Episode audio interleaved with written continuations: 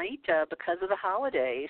And uh, I hope wherever you are, uh, you're doing well. And uh, happy Saturnalia, solstice, Kwanzaa, Hanukkah, Christmas, and all the rest. Um, I probably forgot something in there, uh, but uh, you get my meaning, I'm sure. Um, I hope uh, wherever you are, you are warm and cozy, and you're, you're not uh, fighting the roads trying to get to where you have to be. Uh, I like to imagine you sitting by a, a cozy fire with a hot drink, uh, just sitting back and uh, enjoying the show myself uh, earlier today. We sort of started our uh, holiday tradition off uh, with um, this movie we like to watch, uh, Home for the Holidays, uh, with Holly Hunter. Um, and uh, it's just this wonderful story of this dysfunctional family. And uh you know it always made me feel so good because my family was so dysfunctional. You know instead of those norman rockwell mm-hmm. prints where everyone uh, else looks like uh, they have the perfect family no i had the home for the holidays uh, type of family as i'm sure many of you do too. It just always gives me a chuckle and makes me feel good. So it's an oldie but a goodie. Um you know you might want to look it up uh, and uh, make it part of your uh, Christmas or holiday tradition too. So, uh, getting to uh, tonight's show, uh, I'm so happy to have returning uh, uh, Laura Perry. Uh, she has been on the show before, and we like to talk about modern Minoan paganism and the relevance of modern Minoan paganism for a better world. And um, I'll tell you a little bit about Laura if this is perhaps the first time you're hearing her as one of my guests. Uh, she is an artist, a writer, uh, and the founder and facilitator of modern Minoan paganism. Uh, the Minoans of Bronze Age Crete have been a passion of hers since a fateful art history class introduced her to the frescoes of Knossos, and she realized uh, that women's position in society hasn't always been the way it is now. If she's not busy drawing, drawing, writing, or leading rituals and workshops, you can probably find her in the garden or giving a living history demonstration at a local historic site. And um, I'm sure you're, you're going to want her website uh, after you hear her. It's Laura Perry Author. Dot com and it's Laura, L A U R A, Perry, author. Dot com. So, uh, Laura, welcome back to Voices of the Sacred Feminine. Hi, thanks. It's great to be here again. Well, um, you know, we always have such a great time talking about the Minoans. Um, I know some people think, uh, you know, there's just a slight chance that uh, they may have inspired the Atlantis stories.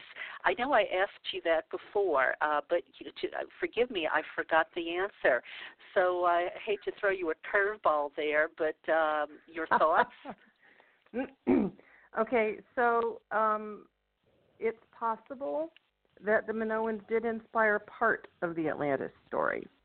Um, the historians, when uh, when we first rediscovered the Minoans about a century ago, uh, people thought that the uh, gigantic supervolcano eruption of the island of Thera, which is modern Santorini in the Mediterranean, destroyed Minoan civilization. That's what people thought destroyed it, this enormous cataclysm that, infect, that affected the entire eastern half of the Mediterranean basin. And so it made perfect sense um, for Crete and the ancient Minoans to have been Atlantis, right? Because they were this shining, peaceful, beautiful civilization in uh, in the middle of the sea that was utterly destroyed. Um, a few decades on, people figured out that that eruption did not actually destroy Crete. Um, the the archaeologists dug down through all the layers and and you know calculated and counted up, and they figured out that um, the it was it was a horrible disaster. Um, there was the supervolcano eruption that literally blew the island to smithereens, the island of Thera, not Crete. Um, and there was a tsunami that uh, really ravaged the north and east coasts of Crete as well as other parts of the Mediterranean. There was an ash cloud that probably um, created something like volcanic winter for two years. Um, but the Minoans and the other people around the Mediterranean, um, they recovered from that. They uh, and the Minoans, Minoan civilization continued for another two centuries after that. And sadly, it turns out that what actually destroyed the Minoans was human beings, not nature. Um, it uh, it looks like the uh, the Mycenaeans who were trying to take over the island because it was wealthy, and you know I could understand uh, a conquest-driven culture wanting that. Um, it looks like they actually um, destroyed the majority of the cities on the island. Um, the final destruction layer is not from a natural disaster, but from systematic looting and burning by other human beings. So, um, what a sh- yeah. So what that's, a shame, that's and well, and they're yeah. and they're the they're the ones that went after Troy too, I believe, right? Yeah. Um, when you when you have that conquest driven um, the the sort of need for more and more and more uh, built into your culture and your society, um, there's no way to stop. Yeah. And so Sounds yeah, you, familiar. you have I don't to think things Yes. have, things haven't changed so much. um, you, you have Well, to uh, rewrite the, well, the mythos, you know. True. Uh, well, and, and some of my guests have actually been talking about that. You know, the importance that we rewrite our stories. Um, Yes. uh, Felicity Flowers was on recently, and uh, well, I mean, and I gave talks about that at the Council for the Parliament of World Religions as well. But it's so important to rewrite our stories so that we, um, you know, have different values and different. Uh, uh, traditions and um, you know we hold dear different things other than domination, exploitation, patriarchy, conquest, uh, greed. You know all the things that are um, you know not not uh, not doing us any good even still today. But um, one other one last thing I want to mention to you, just in case you haven't seen it, and then then we'll delve deep deeper uh, into modern Minoan paganism and the relevance. I saw just recently uh, a special documentary where where they are talking about a different volcanic eruption in the Mediterranean Sea that um, they believe affected Crete. Um, and you know they're still saying volcanic eruption was the demise, but not Thera. Now it's this other one. Uh, the name I can't remember because I'd never heard it before, but uh, that was the first I'd ever heard this. And apparently there's there was this widespread re- uh, research across. Um, continents where they were trying to see how far the ash went and it went you know as far far north as Siberia down into Egypt uh I mean it just uh I mean it it it, it was an immense eruption um so I, I I'll just throw that out there in case you hadn't seen that yet because this was pretty new. I've only seen it a few weeks ago. At least I think it was pretty new. Are are you sure it's not the Thera eruption? Because that's the only um, super volcano sized volcano in the Mediterranean, um, and they have indeed found um, ashfall over uh, multiple thousands of miles diameter um, from from the Thera eruption. Sometimes it's referred to as Santorini because that's the modern name of the island within Right. it currently belongs to the nation of Greece. Um, Right, right. And there no, are- I, there- I, I, I've, I've been there. Sure. You know, I've been to Santorini Right, um, and Thera. right. Uh, th- this was a- this was actually another um, uh, a, a vol- volcano that was under the water. Uh, well, it, it's under the water now, uh, but I but I don't think it was under the water then. Now that part I might be getting wrong, but um, I'll have to try to find it again, and I'll send you okay, an email. yeah, I um, would be interested I, you know, I, to see that. Yeah, I mean, I there is I could be wrong, but I think I'm remembering correctly because I thought to myself, "Wow, I didn't even know this existed." And and as I was watching it, I was making the distinction in my mind that this was not Thera, you know. So this this was um Interesting. okay. you know this yeah, this other volcano that uh, just you know it, it really kind of took me by surprise. But anyway, huh. you know we were going to talk uh, more about modern Minoan paganism.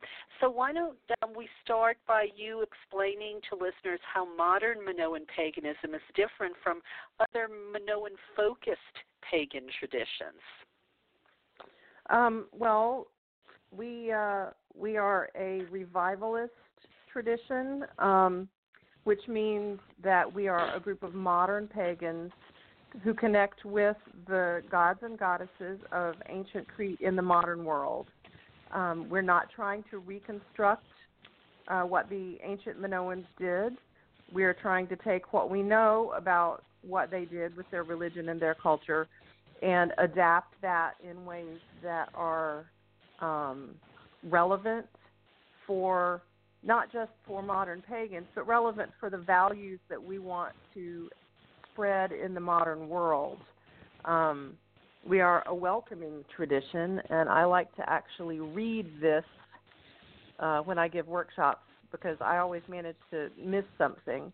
Um, but here's our here's our statement: We are a welcoming tradition, happily open to people of any race, ethnicity, gender, or gender identity sexual orientation, age, ability level, disability, geographic location, language, education, or socioeconomic status.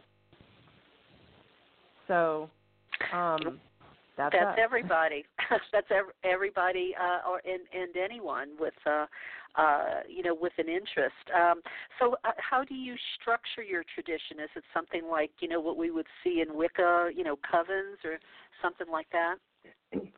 Well, we actually started um, online. I was looking for other people who had a similar interest in the Minoan deities um, and and those values, the values of, of that culture and religion. And so we began um, with a Facebook group, which is actually still our official public, public forum. Um, and eventually we started um, gathering together enough people that some people in local areas started getting together and doing things. And um, last year, we had uh, a group out in the Seattle area um, do our first official public ritual at a park out there. And they wanted to be uh, an official, they, they wanted to be more official than just a member of the Facebook group. And so we put together uh, bylaws and uh, sort of a formal organization. So we're not really coven. We're we're not really coven based in that sense. We are mostly solitary members. The, there is formal membership if if people want that, but we do also have chapters, which are kind of like covens, um, and that those are local groups um, that get together several times a year um, to to do stuff, to do rituals, uh, to share uh, conversation. Um, and so I, I guess in that sense, that part of it is coven based or something like coven based. But um, the majority of our members are solitary at this point because we're just we're scattered all over the world. That's the way you know modern paganism works now. Right, right, right. And um, well, well, I'm curious because um, I mean, we did something similar. Uh, I think I've told you before with uh, the Isis group. Uh, my husband and I uh-huh. started. We were trying to make, you know, we we would cherry pick from the past and and make the rituals relevant. And um, but you know, being you know, there was there, that there's so much written about Isis in Egypt. You know, it was a lot easier. Um, how do you manage to, uh, you know, to um, i mean is there a book or guidelines i mean how do you say okay this is a what distinguishes a minoan ritual i guess that that's my um, question other than maybe you are making um, uh, you know, prayers or offerings to a Minoan deity. I mean, is there something specific that um, uh, you know that that you guys do, or would it look like any other pagan ritual where like you call in the corners and stuff? If, does that make sense? That question? Yeah, yeah. Okay, so let me go back and answer your first question. Uh, yes, there is a book.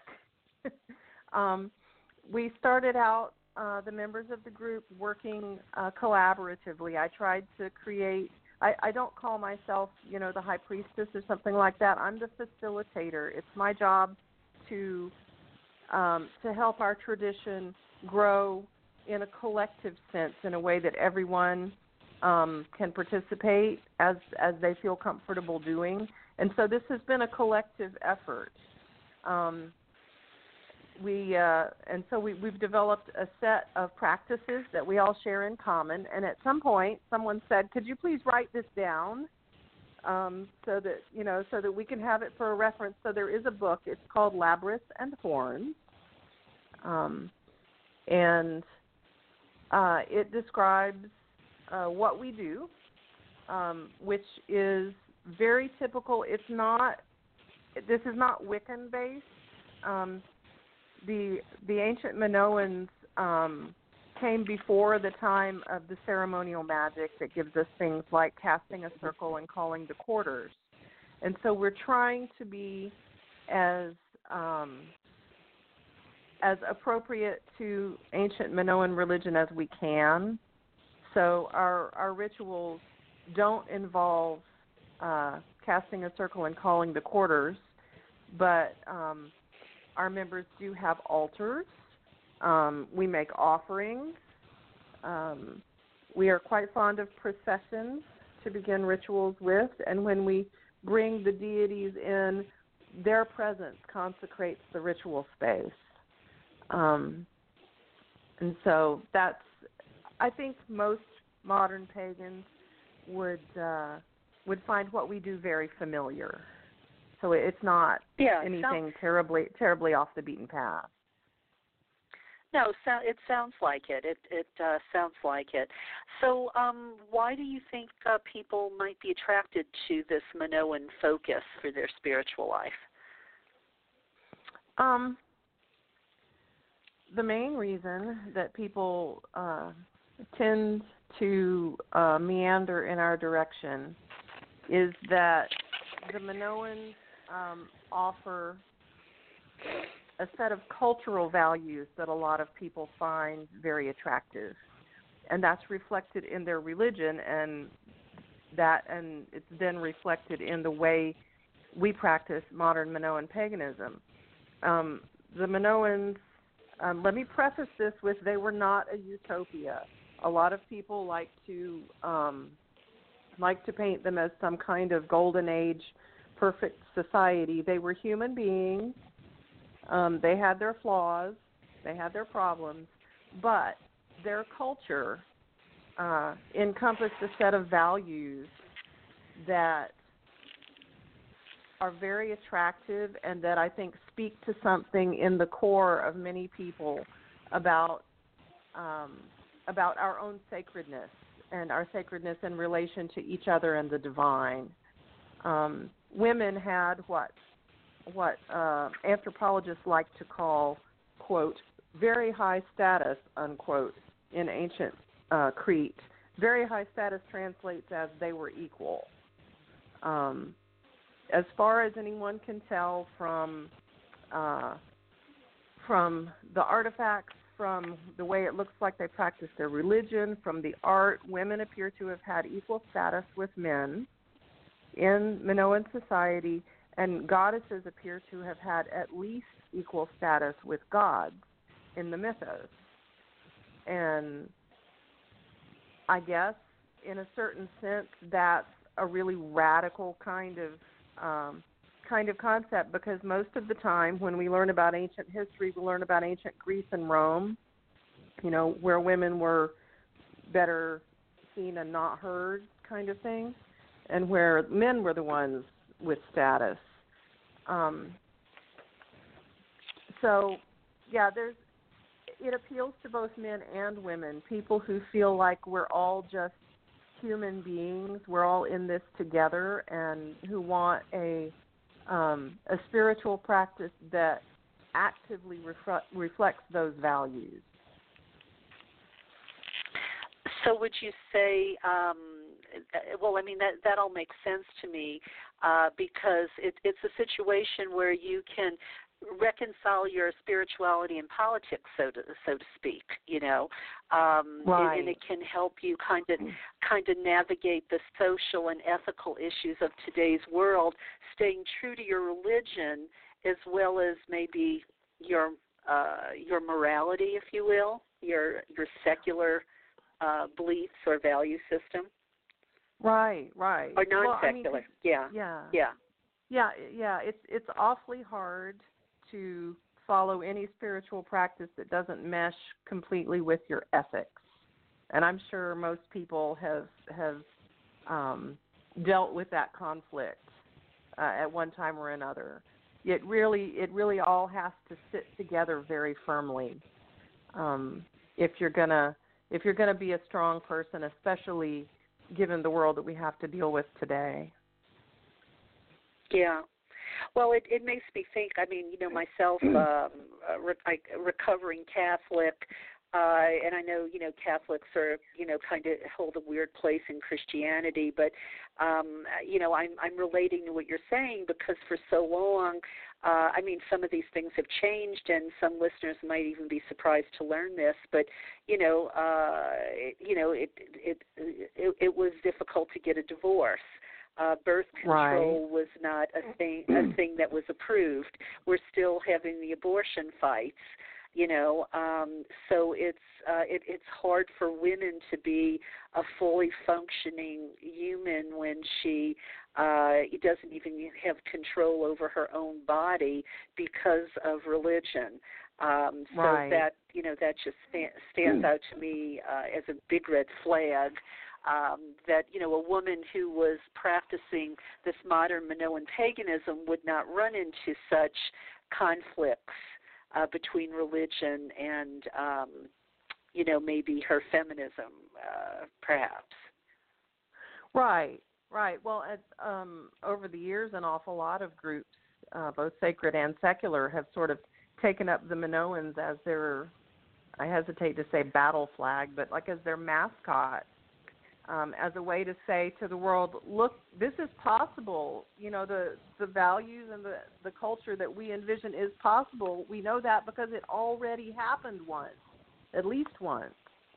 Um, so yeah, yeah, it's it's it's a way to um, it's a way to kind of try to make those values tangible again. Yeah, uh, because I mean it's um, it, it, we we go through you know our our education, and uh, you know the the way things are taught today, uh, you would think that uh, there was o- only always just been a patriarchy, but we find right. out through, uh, you know, like the Minoans, that there were egalitarian societies, or uh, Miriam Robbins Dexter uh, has started calling them equalitarian, because I think maybe right. it's easier for people to get get the gist. Um, right. So the Minoans kind of stand out there as a shining beacon that, yes, yes, you know, it hasn't always been this way, right? Right. And that's what makes some people very uncomfortable because if if we have um, if we have the myth, and I mean that in the derogatory sense of the term, if we have the myth that the way it is now is the only way that it's ever been, then that's an excuse for not trying to change it. But if if we have an example to hold up to say, look, this isn't the way it has always been. We have an example right here of a culture that was extraordinarily successful um, for centuries, right? Um, the people, uh, the people who um, colonized Crete uh, came there in maybe 8000 BCE or so, and um, they expanded and evolved into what we call the Minoan culture, and that didn't um, didn't fall until about the year 1500 BCE. So we're talking many centuries of an extraordinarily successful, wealthy, and by all accounts peaceful culture and holding that up as a mirror can be really um, uncomfortable for a lot of people because if you have that Well- as an example, then you have no excuse to not try. Well, sort of in a way like the uh, the Eleusinian mysteries too of Demeter and Persephone. You know, uh, they Mhm. want to act like uh, you know patriarchal religion. You know, the male god is dominated forever. Uh, when the Eleusinian mysteries were around for two thousand years, but uh, you know, it's it's just more convenient to kind of toss that. Uh, you know, the toss that baby in the bathwater out as well. Right, right. But I mean, I- so, I, um, yeah, no, go ahead. That it's it's. Um, I think it has always been sort of the human impulse to try to paint whatever culture we're in as the only way it's ever been. Um, just as a matter of security.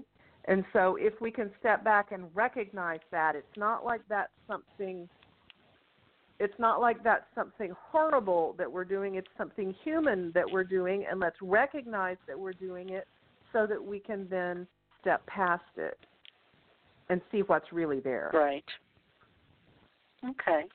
Well, we're going to take a little break, um, uh, but when we come back, um, I want to talk more about who the gods and goddesses of the Minoans were, and um, I, and uh, find out if you know anything about those um, those murals in Knossos, the feather prints, and maybe some uh, talk a little bit about the bull jumping, and uh, and you know just just more about stuff. Maybe the Phaistos disc to find out if there's been any uh, new developments there in terms of deciphering it. Uh, but first, um, I want to share this uh, uh, a word from our guest here, Laura Perry.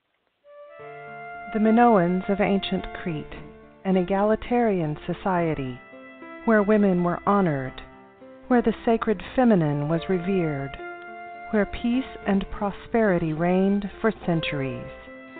Hi, I'm Laura Perry, and I'd love to help bring the ancient Minoans to life for you. Explore Minoan spirituality with my books, Labrys and Horns and Ariadne's Thread. Embrace your creative side with the Minoan Coloring Book. And discover the wonders of divination with the Minoan Tarot. You'll find all these at Amazon and other good online and local bookstores. Find out more on my website, lauraperryauthor.com.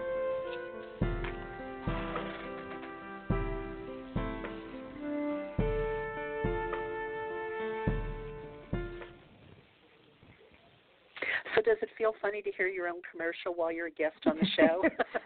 yes, it does. Yes, it does. Well, I mean, and my voice always sounds weird to me when I hear it recorded anyway. So, yeah, that was kind of Uh, it doesn't. It, it it really doesn't. We're just we're just hard on ourselves.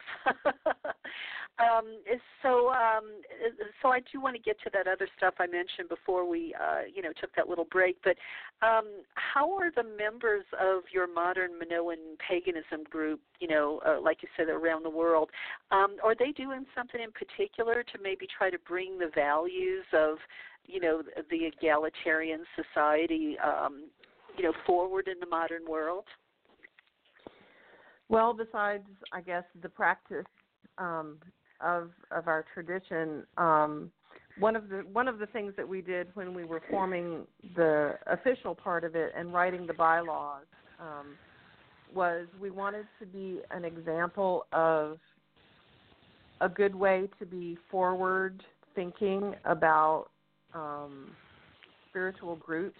So our bylaws have not just that welcoming statement um, that I that I read to you a little while ago, but also um, some um, some very specific wording about um, how it's okay or not okay to be um, a member, like how how we have to treat each other. Um, things like uh, racism and sexism and um, all the various isms that that uh, we have unfortunately piled up in our culture. Um, we have to take a proactive stance and say, look, these things are not acceptable. Um, and I'm hoping that doing that will um, we're not we're not by any chance the only tradition um, that has set up official policies like that, but there aren't as many as you would expect, and I'm hoping that that um, that sets a good example um, for all kinds of organizations to work toward being um, respectful of everyone in the group. Um, we we have a certain number of uh, of members who are fairly um, fairly big activists of various sorts, but um, as a tradition, we have decided not to take uh, any stance on that kind of thing because we are um, we're we're still not a very big group. Um, but yeah, essentially what we've done is uh, make a public declaration of our values um, and how we expect um, women to be treated as equals, uh, how we expect all people to be treated the way they would have in ancient Crete, which was an equalitarian and cosmopolitan culture. Um, yeah, I'm hoping that that propagates out uh, into the world. Like the more people who set that kind of example, the more it reverberates through the culture and helps rewrite those stories.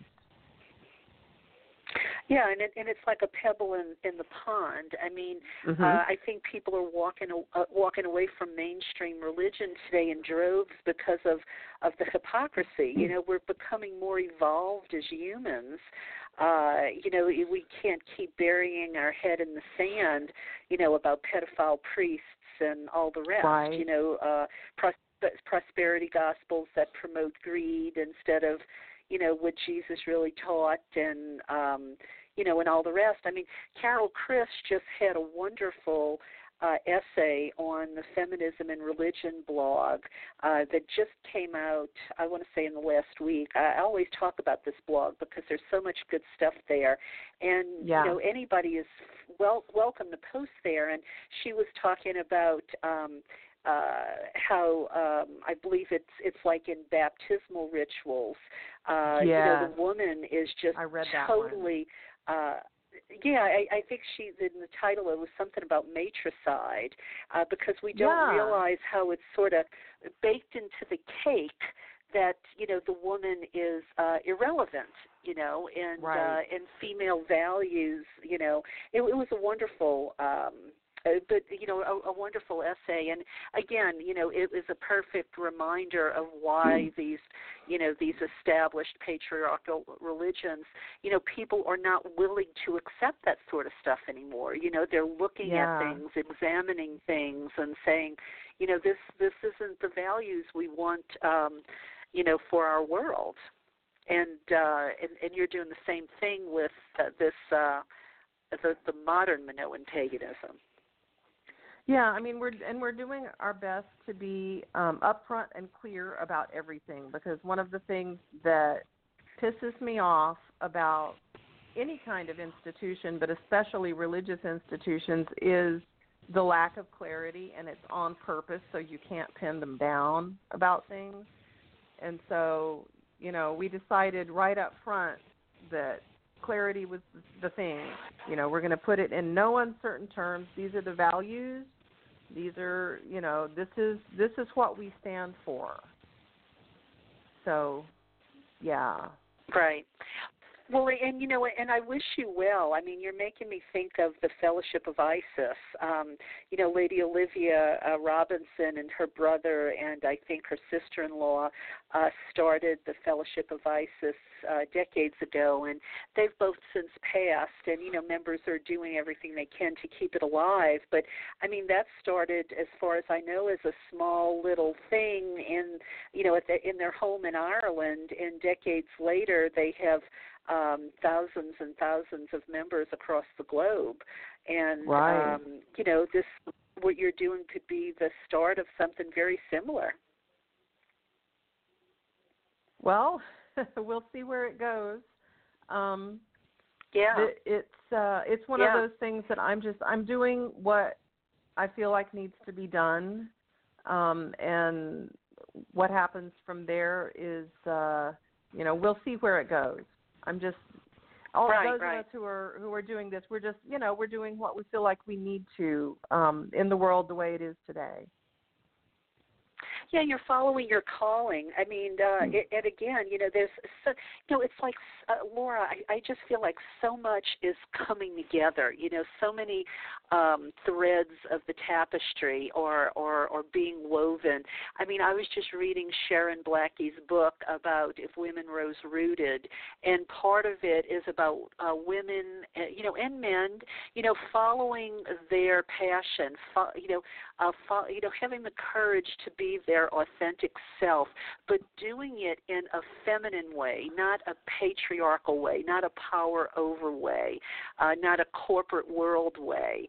And Right. um, you know, your group is an, a, another example of that. You know, of um, of, of finding another way of doing and being in the world. I, I think it's I think it's uh, really notable. It's uh, I, I'm I'm so proud to know you. I think this is so great. oh thank you wow So um so let's let's go to the gods and goddesses, you know, because that might be something listeners are a little confused about. I mean, I know when we were in Knossos, you know, you the the prevalent imagery is the goddess, uh, the snake goddess, and I believe her sister that has the cat on her head. Uh, I think it's a cat. Uh, I'm, I'm happy to be corrected. Um, who were the gods and goddesses of the Minoans? Okay, so the two goddesses that you're talking about are the two famous snake goddess figurines. Um, and we call her the Serpent Mother. Um, and uh, no one's exactly sure where that cat came from, and it's possible that doesn't doesn't actually belong to that statue because it the statue is largely reconstructed. Um, the uh, the modern Minoan pantheon, our our whole uh, tradition has been built up by a combination. This is just my disclaimer so that people understand where we're coming from. Um, we've combined all the archaeological evidence we can get our hands on, and we try to stay as up to date as possible on that.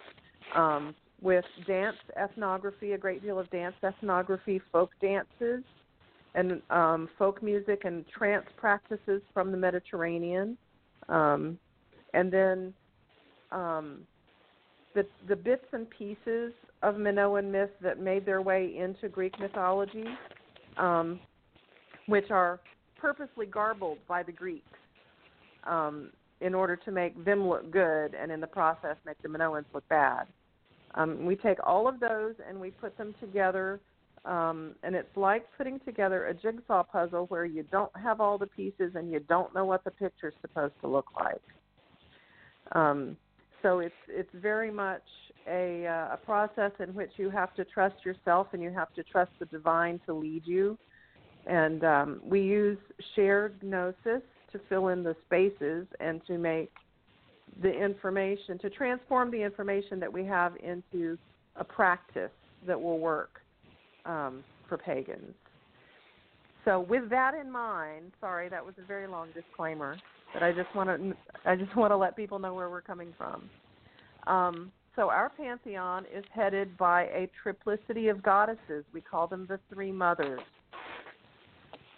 and they represent the realms of land, sea, and sky. So we have um, the Minoan Earth Mother, Mother Goddess, Rhea, and uh, she is a powerful enough being that she made her way all the way into the Greek pantheon. So she was not going to disappear. Um, and so she is the land, she is the island of Crete itself. She is the Earth Mother, the Mountain Mother.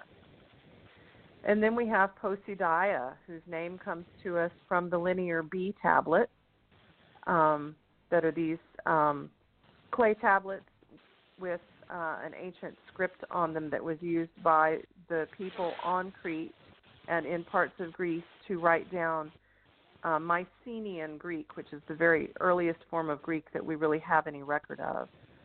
So Posidaia is grandmother ocean. You'll notice that her name sounds a lot like Poseidon. Um, it's possible that the Greeks borrowed her and gave her a bit of a gender swap um, to develop their uh, their ocean god.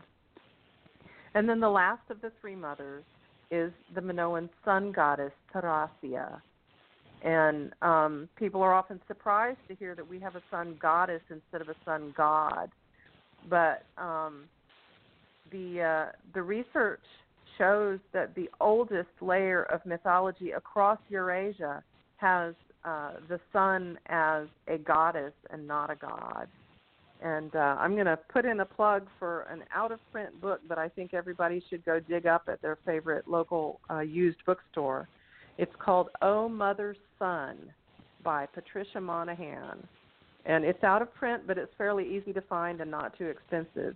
And it is absolutely eye opening about how the sun is a goddess, not a god, in the oldest layers of mythos across Eurasia. Wow. I, I didn't I didn't realize that. Um, thank you. Yeah. Thank you for that.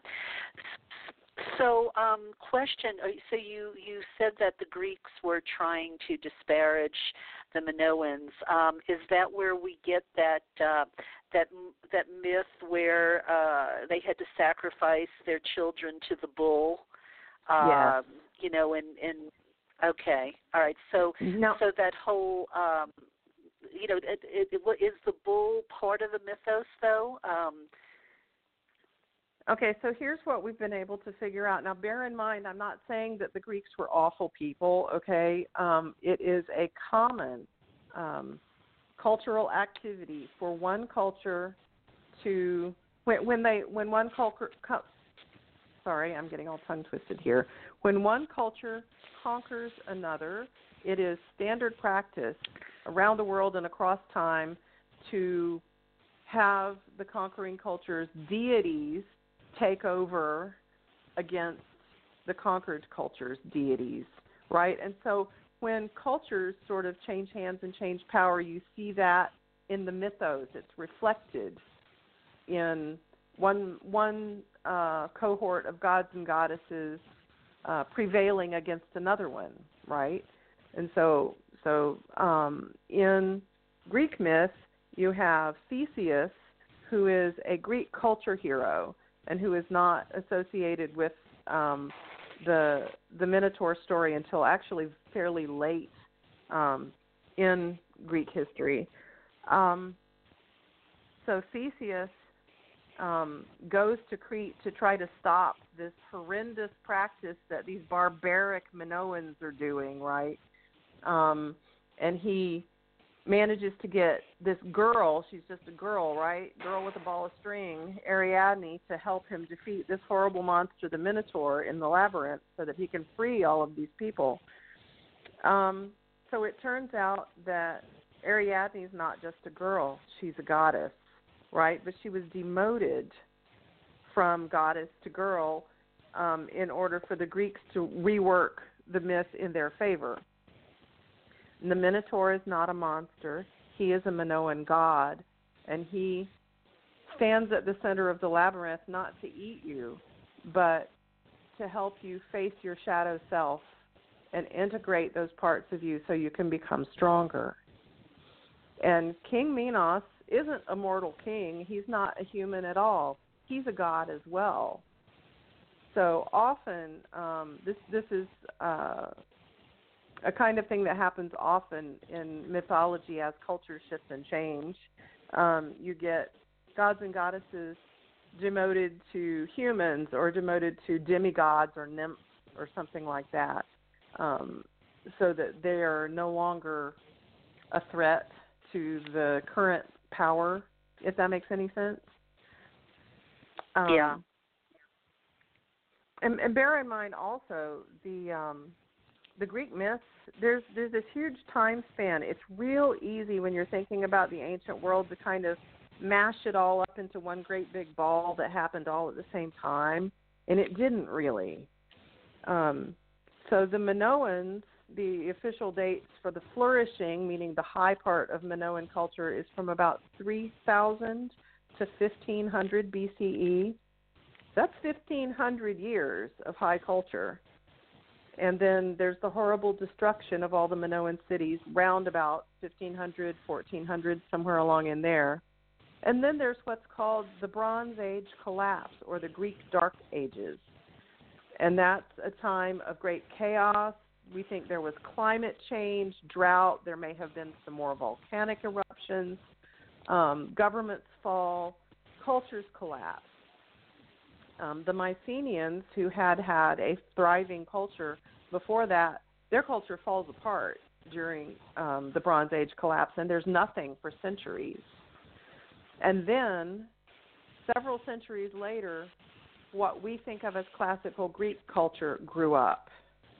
Um, and so there's this gap in between the Minoans and the Hellenic Greeks who are the ones who are passing on these myths to us.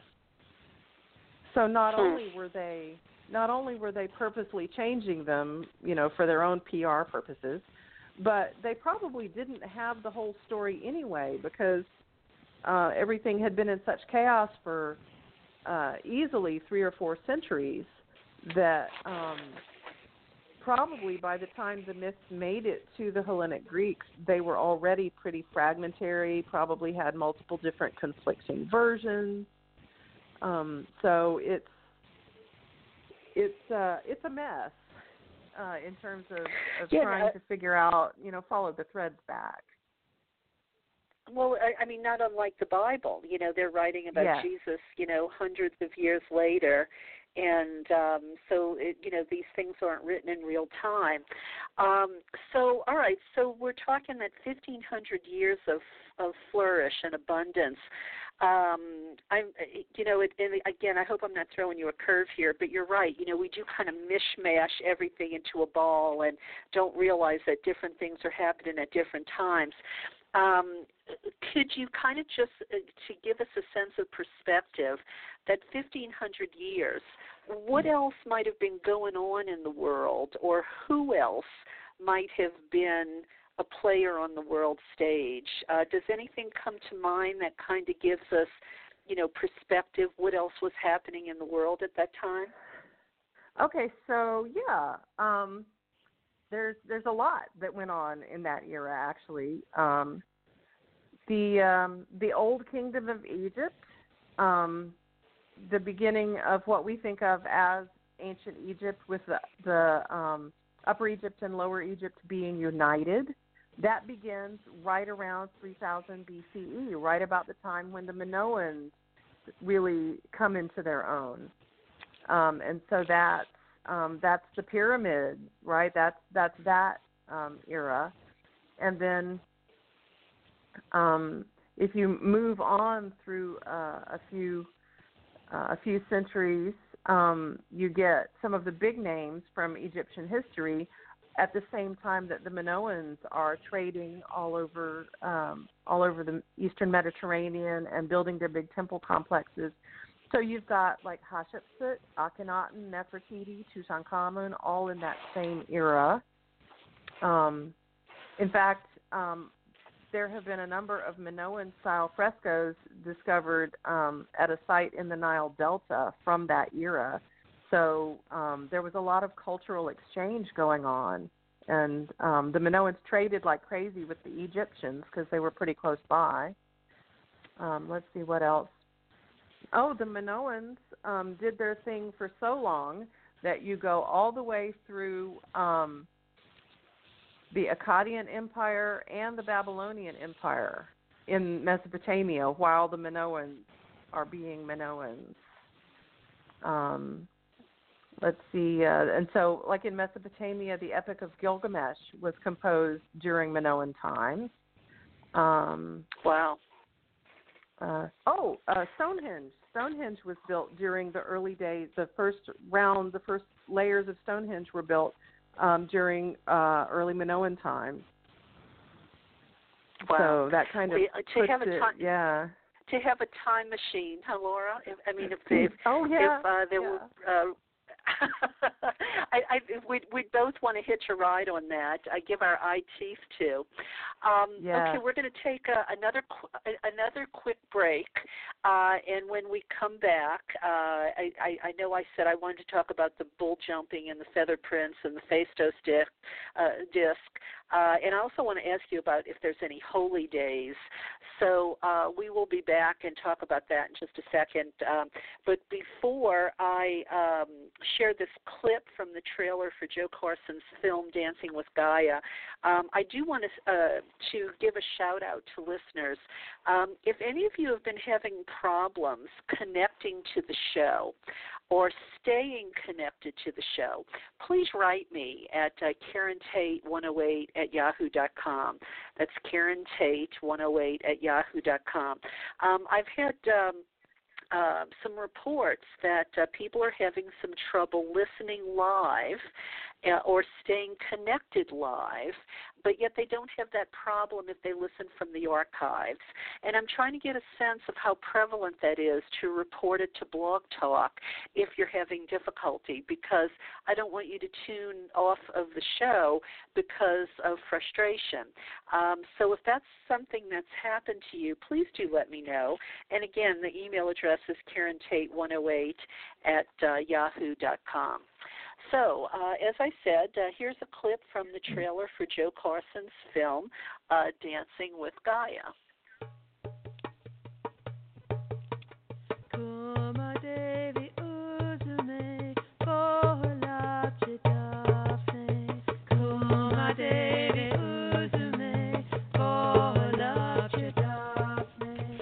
Hello.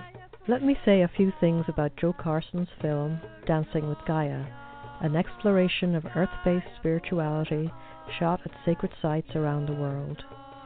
Here is Drusilla Pettibone on DearMist.com.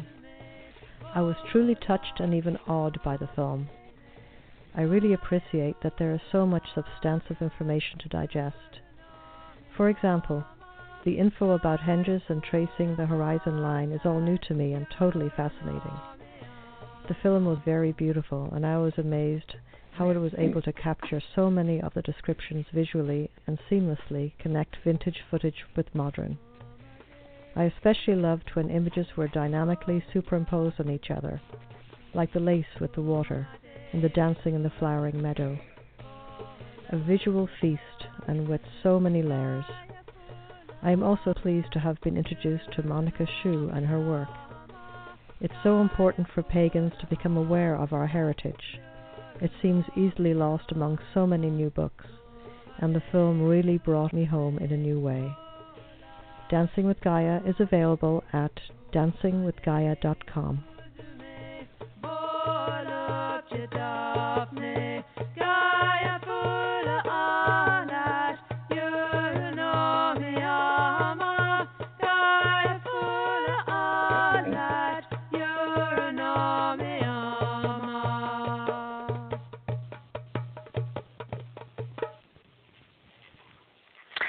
Dancing with Gaia is available only at dancingwithgaia.com.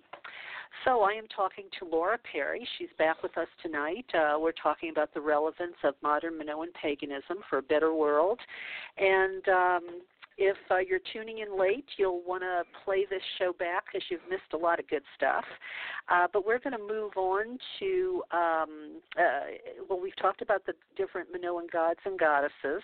Um, the, but uh, before we totally leave that subject, um, Laura, is uh, there any gods or goddesses you want to make sure you mention because we haven't? Um, well, all I really mentioned was the the three mothers, Rhea, Posidaia, and Therasia, who are at the top of the pantheon. I can just run through the list real quick. Um, most people are familiar with Ariadne and the Minotaur. Um, and the snake goddess is indeed one of our deities. Some people call her the serpent mother. Um, Dionysus um, and the Melissae, who are bee goddesses. Um, let's see, who else have we got? Oh, Eileithyia, who is a midwife goddess who made her way into the Greek pantheon. Um, Minos, of course, the underworld judge of the dead. Um, and uh, the Minotaur actually has a counterpart. All of the horned gods and goddesses in the modern Minoan pantheon come in pairs. So there's that egalitarian thing again. So there's the Minotaur and Europa and then we have a moon goat god, who is the counterpart to the goat goddess Amalthea, with her cornucopia, the horn of plenty. Um, and then we have a moon stag god, who is the counterpart to Britomartis, who is the deer huntress goddess. So it's actually a pretty full pantheon, and that's there are more, but you know those are the high spots. Well, that uh, yeah, that sounds uh, pretty rich. Um, so, uh, you know, we didn't really talk about uh, kings and queens. Um, do we know if uh, Minoan Crete was led by uh, men or women or both? It appears to be both. Um, we don't have hard evidence one way or the other, um, but there is essentially zero evidence that there was ever any kind of monarchy. Um, in spite of Sir Arthur Evans plastering various kinds of monarchic kinds of labels onto um, the buildings that he excavated, it turns out that the palaces are actually temple complexes, very similar to the temple complexes in Mesopotamia from the same time period. Um, and it looks like uh, the current best guess among the people who appear to know what they're talking about about these things is that the cities in ancient Crete were ruled independent of each other, and each one was probably ruled by a cohort of people, um, probably a combination of uh, clergy from the temple, both priests and priestesses, as well as probably some uh, some lay people as well. So, I mean, it, it, if I had to set up a way to run a culture, I think that's probably a pretty reasonable one that would allow for everyone to live their lives uh, peaceably. So, does they do seem okay. to have done a pretty good job with that? Yeah. So yeah, no so kings, no queens. Kno- okay, um, so that mural that we see at Knossos, the Feather Prince. Um, do we Ah, have any yeah. idea what that what what he really represents? Okay, well the thing is, first of all, it may not be a he. Okay. So so here's the thing. Um the picture that most people see, um, sometimes it's called the feathered prince, sometimes it's called the Prince of the Lilies. The people that most the picture that most people see is a reconstruction that was done by Sir Arthur Evans' art team, um, Emile Gilliéron and a bunch of other actually very talented artists. But they were really dedicated to um, helping Evan, Evans propagate his idea of what ancient Crete was like. And so they took a fair amount of liberty with reproducing, filling in the blanks. If you can find a photo of the fresco as it's actually displayed in the museum in Iraklion, you will see that it's very fragmentary. Um, most of the the frescoes from Knossos we have no more than 30 to 40 percent of the pieces of the original. So think about if you only had a third of the puzzle pieces and you're trying to put a puzzle back together and you don't know what the picture's supposed to look like. So how likely are Right. you to do it right? Okay, so one of the interesting conventions in Minoan art is that women are always shown as white, and by white I don't mean Caucasian, I mean white like a sheet of paper. Um, and men are always shown as red. And um, this is not because the women stayed inside and never got suntan. This is symbolic. It's the red and white pairing is a symbolism that even continues down to today. Um, we have a fabulous professional dance ethnographer among our number who has um, taught us an awful lot about this kind of thing. And the red and the white um, show up even today in Mediterranean folk dances in Crete and surrounding areas, and they stand for the grain mother and her son. And so that tells us that the red and white, the white for the women and the red for the men, is in some way symbolic of the divine within humanity. Every woman is a reflection of the grandmother. Every man is a reflection of her son, her divine son. So, um, if you look at the Prince of the Lilies, the original fresco pieces, the skin on those pieces is not red; it is white. Ah, I see what you mean now. Okay, okay. well that's, this is fascinating, Laura. Yeah, yeah, this is fascinating. Um, it, and you know, as many times as I've looked at those murals, uh, I didn't realize the women were white and the men were red. I, it, that just yeah. that uh, detail totally escaped me. So, so what's the what's the real story on the bull jumping? Do we know? Um, well, it is quite possible that it actually happened. I know a lot of archaeologists argue, oh, this is just a picture of a myth. This can't possibly have happened. Okay, I grew up on a farm. We had cattle. And I can tell you from personal experience that if they are used to being handled from the time they are young, cattle are pretty much giant dogs that moo. Um, you can train them. They're very trainable. Um, they're very friendly. Um, they uh, it, it would not it would not be outside the realm of reason to consider that you could train cattle to do something that looks kind of like a circus act. Yeah. And so Well, I mean when when when we Yeah. were floating down the Nile on a Nile cruise, we saw kids playing with water buffalo.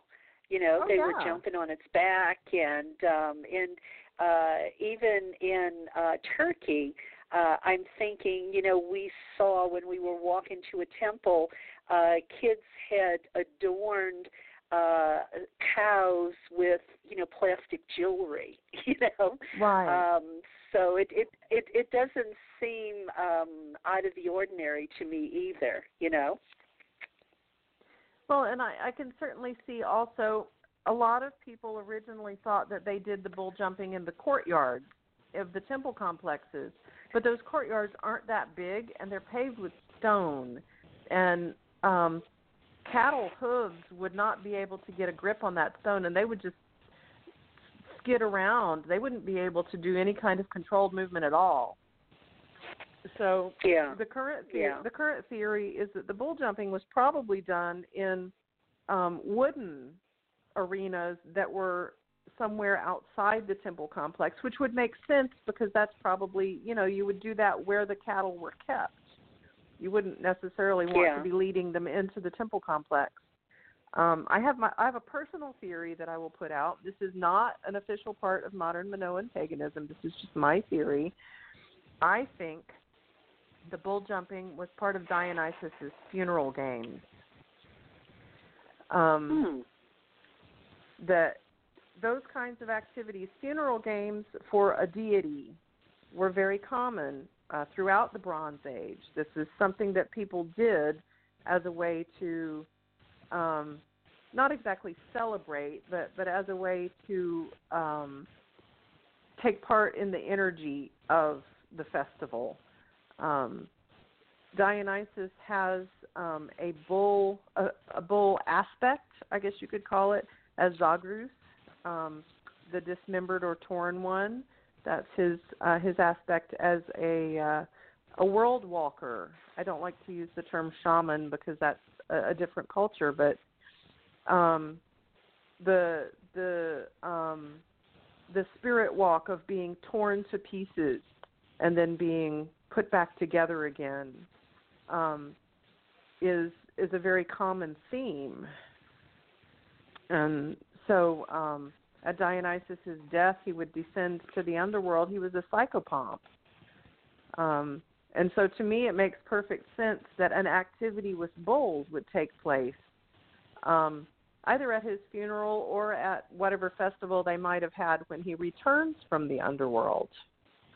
Um, one or the other. Right. And even and and with the caveat that even if they were trained bulls, it would still have been a very dangerous activity because an animal that weighs a ton or more, even if it accidentally steps on your foot, is still going to break it.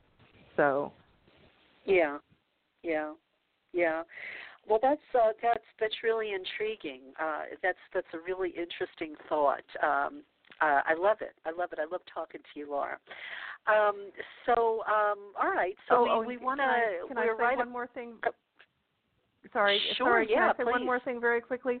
The next time you look at the Yes. bull leaper fresco, notice the color of the skin of the people who are doing the bull leaping.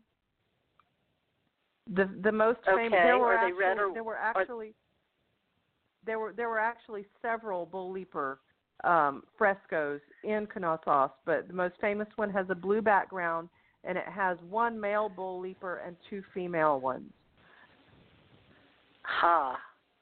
So it was a thing that the women and the men were doing.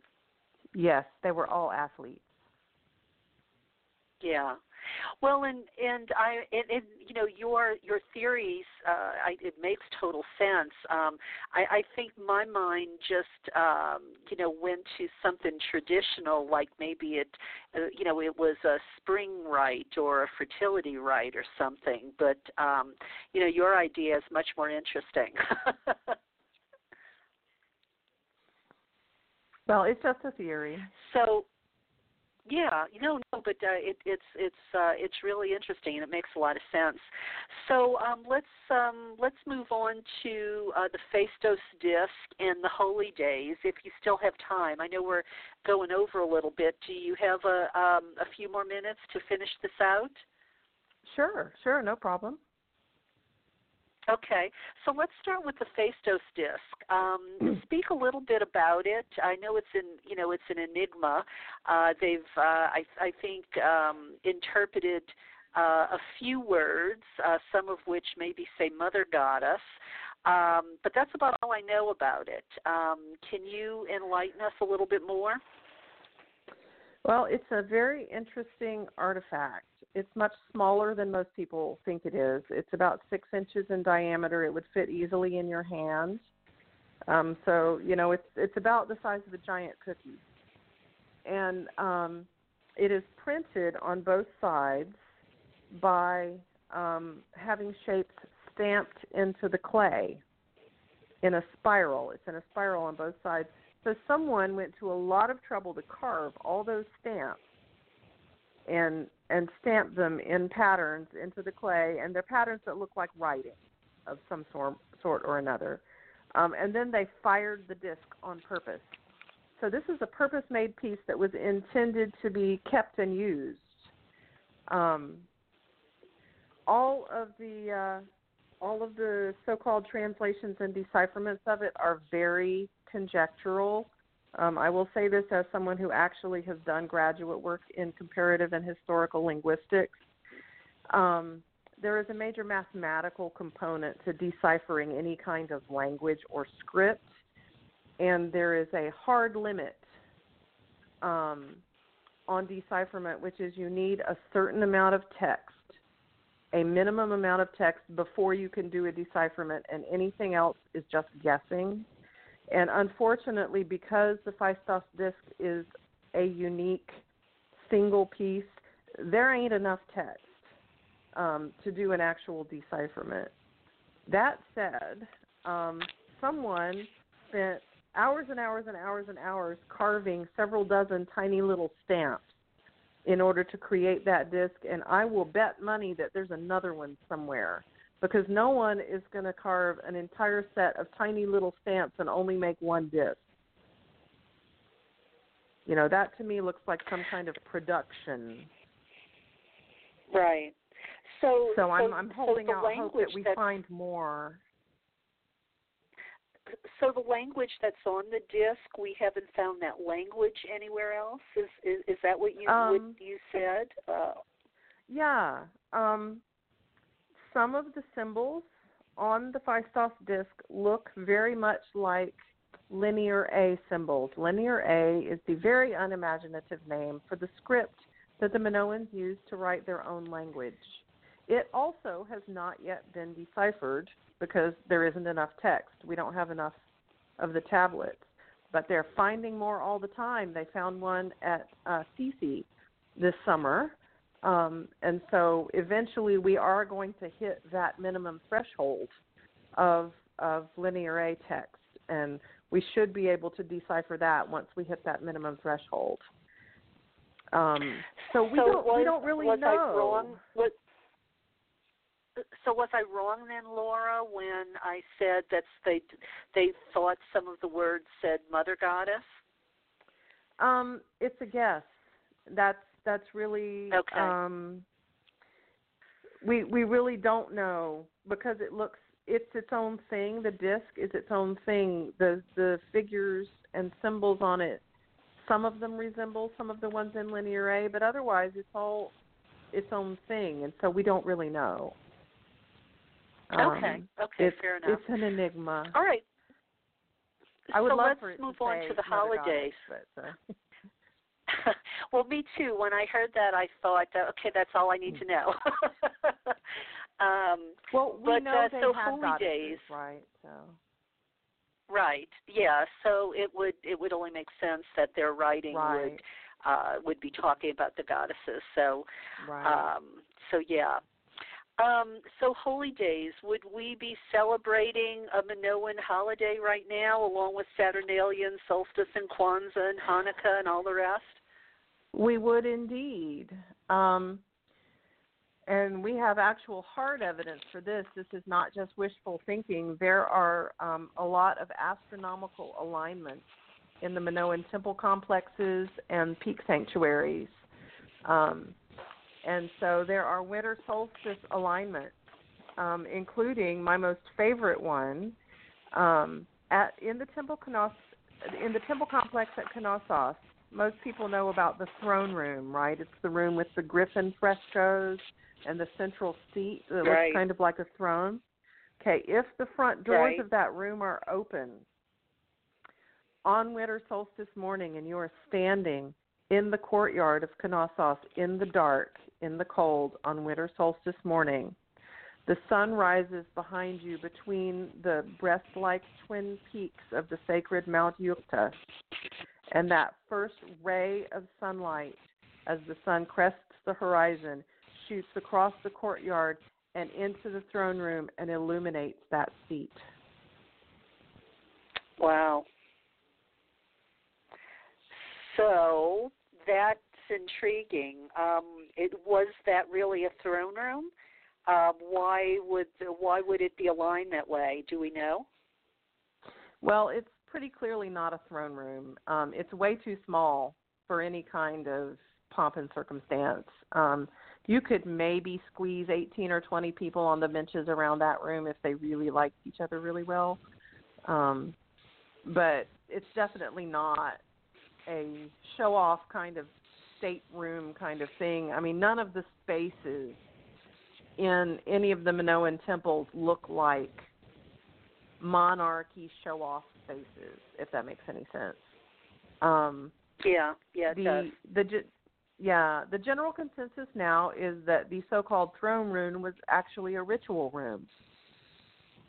Um, the uh, the seat itself was originally painted solid red, and the griffins that are on that fresco there flanking the seat, and the palm trees, the red palm trees, which inexplicably disappeared when they uh, reconstructed the fresco, those tell us that the goddess being honored in that seat is the sun goddess. Those are her symbols. You read the iconography, um, just like if you're looking at uh, Egyptian, ancient Egyptian art, and you look at the headdress and you go, oh, well, this one has this thing on the headdress, therefore it's this deity. So you do the same thing um, with Minoan art, and the animals and plants that are flanking, that are paired on either side of um, a, a human-like form, tell you what the deity is. and so, yes, so maybe gri- a priestess, uh, maybe a priestess embodying the Mhm. goddess sat in that chair. right, yeah. Yeah, very cool. So, um, did they were there holy days uh, an agrarian wheel of the year thing that we would, um, you know, that we would recognize, or a little bit different? Well, I mean, we would recognize them, but they are kind of different. Um, most people have heard of like a Mediterranean climate, like a lot of uh, Southern California has a Mediterranean climate. Um, parts of Southern Africa and parts of Australia as well. But um, the interesting thing about a Mediterranean climate is that it doesn't really have the spring, summer, autumn, and winter that most of us are used to. Those of us who live in the northern temperate zone, anyway. Um, it really just has a rainy and a dry season. I had a friend who grew up in Southern California, and she used to say, "We have two seasons, green and brown." And that's true. And and that's kind of the way the Mediterranean is. And so in the Mediterranean, the dead season is not winter, it's summer. So everything, the rain stops, everything gets crispy dry, it's hot. Um, on Crete, a lot of the smaller creeks dry up entirely, especially uh, lower down, farther away from the mountains. Um, it's just, it's it's dead, crispy, brown, and dry. And then in the autumn, the rain starts and it's in the autumn in the Mediterranean that the farmers plant their crops. So it's like the opposite of what those of us in more northern areas are used to. So they plant in the Mediterranean, they plant their crops in the autumn, and because right. that's when the rain the rains come and the um, the ground becomes soft enough to plow. And the winters are fairly mild, so your wheat and your vegetables and everything else they grow through the winter and are harvested in the spring. So it's kind it's exactly backwards from from what a lot of us uh, are used to. Interestingly enough, we have some um, we have some members in uh, Australia and New Zealand who are thrilled at that backwardsness because it matches their um, agricultural cycle directly. So yeah, and you know, and, and that would be perfect for people in Southern California too. Uh, yes, you know, gives yes. them a good excuse to um, you know finally align their their climate with uh you know with their spirituality that's pretty cool well, um, Laura, this has been fun. Um, I want to thank you for all this incredible information and uh, just say kudos to you for um, you know doing this modern Minoan paganism thing. Um, I, I mean, it just sounds extraordinary and relevant, and uh, uh, what a wonderful thing, you know, uh, what a wonderful way to revive paganism with these values and um and you know, it it just sounds rich, rich and fulfilling and um uh I don't know, you know, uh it sounds like a really cool thing you've got going on. I can see well, why it's so you. attracted so many people. I, I would just like um, to well, point I out it's, let you... it's not just me; it's a group effort. So just just to be clear about that. I I understand. I understand, and okay. uh, you know, and and credit to you for saying that. Um, well, as we wrap up tonight, I want to give you the last word here. Um, is there anything you want to say that maybe I haven't thought to, uh, you know, to ask or you know to close with? Um, I would like to close uh, the same way I close my Minoan Path blog posts and my workshops with. This is a benediction that Emily Dickinson wrote because she wasn't too keen on the one that the old men taught her in church. And it goes like this. Okay. In the name in the name of the bee and of the butterfly and of the breeze. Amen. Oh, that's lovely. I love it. Gives me goosebumps.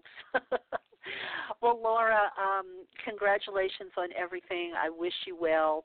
You know, keep in touch, and uh, if anything comes up uh, that we can talk about on the show, please don't hesitate at all to uh, get in touch, and uh, we'll have another chat. All right. Well, thanks. It's been a pleasure. Same here, and you and your family have a wonderful holiday. Thank you. You too. All right. Bye bye. Bye-bye. Well, listeners, before uh, bef- uh, bye bye.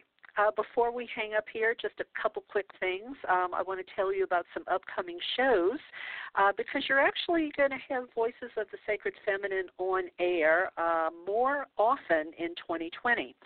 Uh, first, let me tell you about some of the shows that uh, are scheduled in the coming weeks. Um, the day after Christmas, actually, there's going to be another show this week. Uh, we're going to have Goddess in the Bible. Yep. Uh, that is uh, December 26th, but it's going to be at 11 a.m. And that's just a reminder that um, uh, I am moving toward an 11 a.m. Pacific time slot rather than the 6 p.m. time slot. Um, I still do have some 6 o'clock shows scheduled, um, but um, you know, we are shifting over to 11 a.m. Pacific. You can always catch us live or you can catch us from the archives. So uh, this Thursday, December 26th, uh, we got Goddess in the Bible. Uh, then the following Monday, uh, again, the days are a little different because of the holidays. The following Monday, uh, I have Shelley Joy with me. We're going to be talking about super sensible perception. Uh, then I am going to be doing a show myself uh, on the 2nd of January. Uh, it, and uh, it's titled Escaping the Wasteland. Um, if you read my blog, uh, you'll know a little bit about what that's about. Um, so I'll just kind of dangle that carrot. The 8th of January, I have Lynn um, uh, Picknett and uh, and Clive Prince with me. They're going to be talking about their new book out, uh, When God Had a Wife, um, the fall and rise of the sacred feminine in the Judeo-Christian tradition. Uh, some of you may know uh, something about that, but I'm sure they are going to give us a lot more information. Uh, the 15th of January, um, I am going to be talking to Sharon Robideau about uh, uh, daughters of alcoholic mothers. Um, you know, there are um, consequences for growing up with an alcoholic mother. Uh, we're going to talk about that. Uh, then we have love activism on the 22nd of January. Uh, on the 29th of January, we have uh, Trista Hendren with us. The topic is how to live well despite capitalist patriarchy. Uh, let's see, these are a little out of order, but um, in February we have Luis Valdez, uh, with me. We're going to talk about uh, the dangers of uh, dominionism and uh, Opus Dei in Christianity. Um, then we also have David Hillman, uh, the middle of February. We're going to be talking about uh, Jesus, the ancient mystery cult, and the love of God. Um, if you're an old listener, you might recognize David's name. He is uh, uh, quite an interesting character, and uh, he translates his own Greek. And I promise you, this um, this interview is going to leave your head popping and your hair uh, on fire. Um, so uh, you'll definitely want to mark the calendar for um, February 12th. Then um, I have Patrick Rutherford with me on the 19th of February. We're going to be talking about the topic of surviving Trump and healing a nation. Uh, and Manda Scott uh, on the 5th of February is going to be calling in from the UK. We're going to be talking about warrior, uh, women warriors through time. Uh, so a lot of good stuff coming up. Uh, I hope you will agree uh, with that and uh, and tune in. Uh, you can be sure you don't miss these shows by going to my show page on Blog Talk, uh, hitting the follow button, and that will um, make sure that each of these shows uh, will generate an email reminder that'll go to your email inbox uh, so that you can just click on the link they provide uh, at your convenience and uh, that gets you right to the show uh, whenever you want to listen, uh, whether it be live or later on. it just makes it so much easier and then you don't miss anything. And don't forget, there are a number of years of great stuff in the archives. So please do take a look there. Um, I, I can't even begin to tell you the wonderful foremothers and way showers, women and men both, uh, who have kindly come on the show uh, and shared their wisdom on how we can create a better world uh, using values uh, of the feminine. And finally, uh, I am considering in 2020 actually going on Patreon. And um, uh, the reason I'm doing that is uh, I would like to uh, uh, have the time and the support to work on a few projects besides continuing the radio show. Uh, I am looking into doing a book on abuse, the tentative working, working title being Walking Away, Learning to Recognize Abuse and Setting Healthy Boundaries, because I think we have normalized so much abuse in our lives and in this contemporary culture. I want to talk about that because sometimes I don't think we even see the abuse because we've normalized it so much. Uh, I know I certainly did in my life. And also, I am working on a uh, goddess television series that um, I hope to uh, manifest out there in the world. And uh, all of these things take time and effort and support. So if um, uh, if I do go ahead and join Patreon, I will let you know more about it. But I'm just uh, putting it out there. If any of you have experience with Patreon and would like to tell me uh, yay or nay, it's a good idea or not, I am always happy uh, to hear your input. It's it's helpful. You can always reach me at Karen Tate 108 at yahoo.com. Uh, and uh, you know, if if you have uh, been a fan of the show or of my books or uh, my YouTube channel or newsletter or workshops, any of the stuff that I've been doing over the years. Um, if if my work has been one of the wells that feeds you, uh, this will give you an opportunity, if you will, uh, to make small donations on a regular uh, basis uh, that help me continue to do uh, what I'm doing. Because I uh, I am retired now, I am no longer working, um, so this will help uh, produce um, you know a small stream of income. All right. Uh, well, that about does it uh, for me tonight. Um, we are going to close the show uh, and give Laura Perry the last word. Uh, thank you for tuning in. Uh, have a wonderful holiday uh, these next few days here, and please uh, come back on the 26th to hear about uh, the Goddess in the Bible with Jeanette Blonigan Clancy. The Minoans of ancient Crete come to life in Books and Tarot by Laura Perry. Explore the sacred feminine in Labrys and Horns and Ariadne's thread. Embrace your creative side with the Minoan Coloring Book and the Minoan Tarot. Discover all these and more at lauraperryauthor.com.